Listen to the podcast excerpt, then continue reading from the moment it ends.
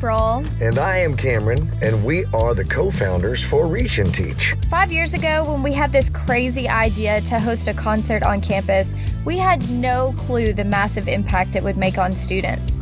To date, Reach and Teach has worked with over 160 schools, more than 6,000 students and this podcast is just one more way for us to provide passion and confidence to students to the unconventional collaboration of education and entertainment. From setup and soundboard operation to guest prep and interview execution, this podcast is 100% produced by students.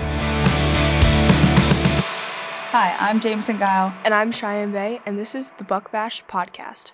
We are sophomores from East Buchanan High School in Winthrop, Iowa. This year, in our sports and entertainment marketing class, we are given the opportunity from the Reach and Teach program.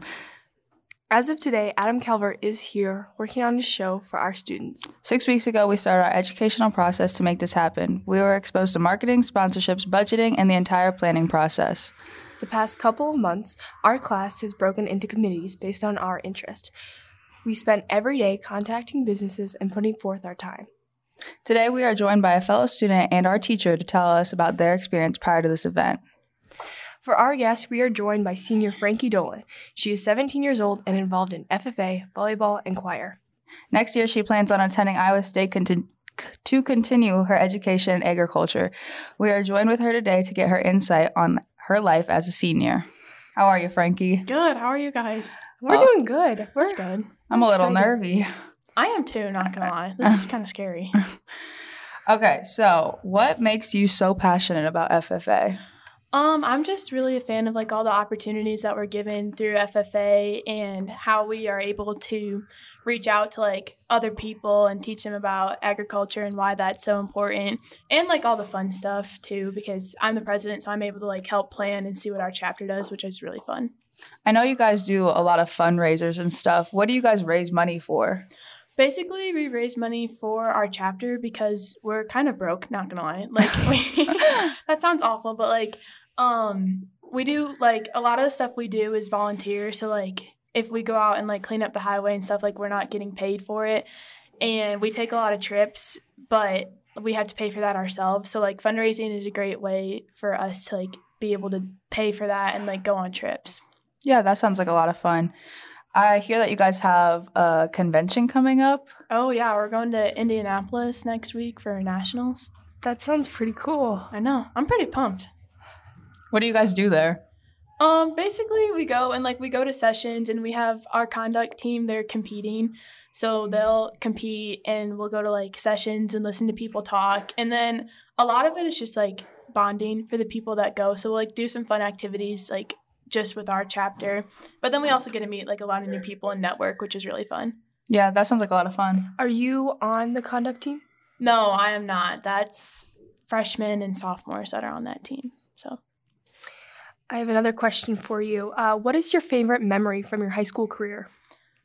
Oh goodness. Um probably Oh geez, you guys, that's like a hard one. I've had a pretty good high school experience. Like I don't know, there's not a lot of negative that's happened. I think my favorite mm, my favorite memory is probably like all the jam sessions we had in the locker room before volleyball. We got pretty lit. We, were- did get lit. We Yeah. were we were line dancing. We were turning up. the church clap. the church clap, yeah. And Yes. what was the other one?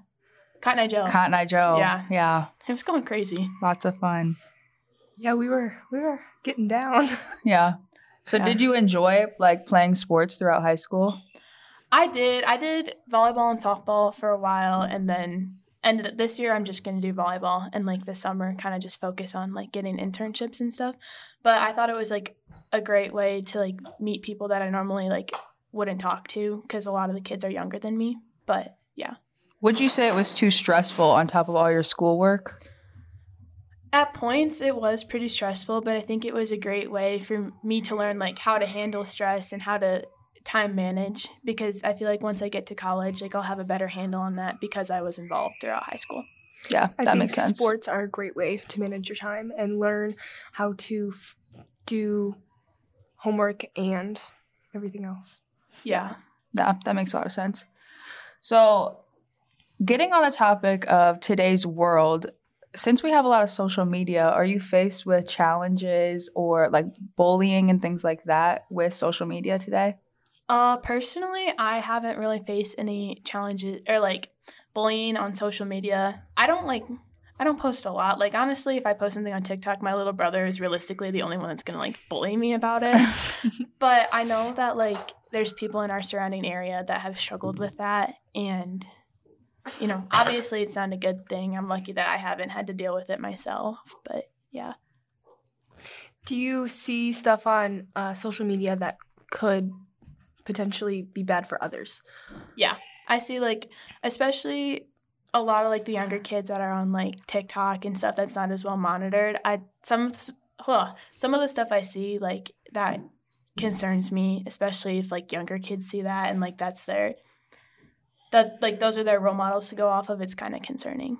Yeah, that makes sense.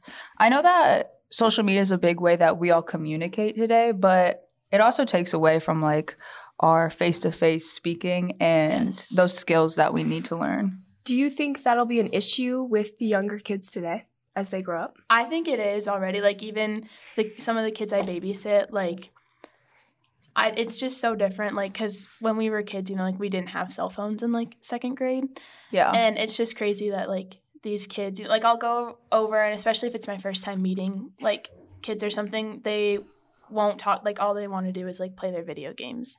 Yeah. That makes sense. Yeah, I think communication is going to be a struggle for them. Yeah.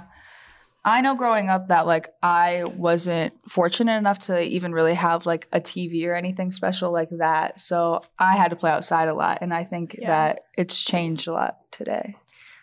I have siblings, and that's all we did. We played outside, and I think it really was beneficial for me. Yeah. Okay, next up we have Miss Kelchin. Thank you, Frankie, for coming. Yeah. Thanks for having me, guys. All right, here we are with Miss Kelchin, and she is one of the teachers here. What uh, subjects do you teach here?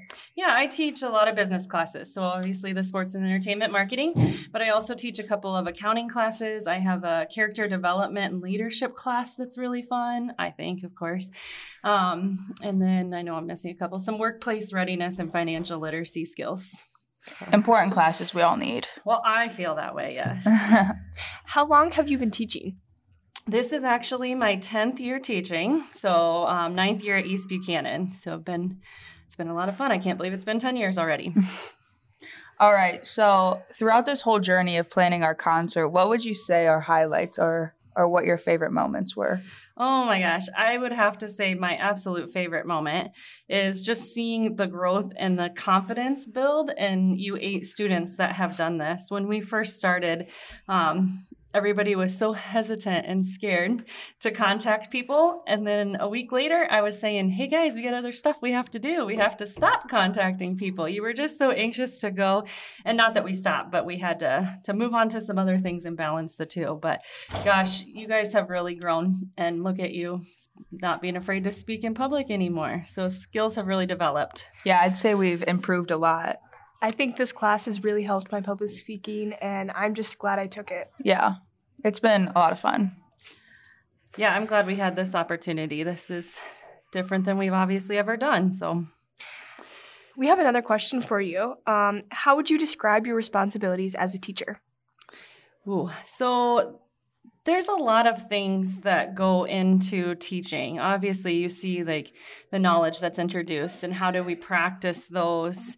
Um, but the number one thing that students always want, and I think parents would be in the same boat is wanting some relevance in there which is why i love to teach my area. Obviously it's going to be my favorite but i just think you know how you handle money in your future is going to impact everybody.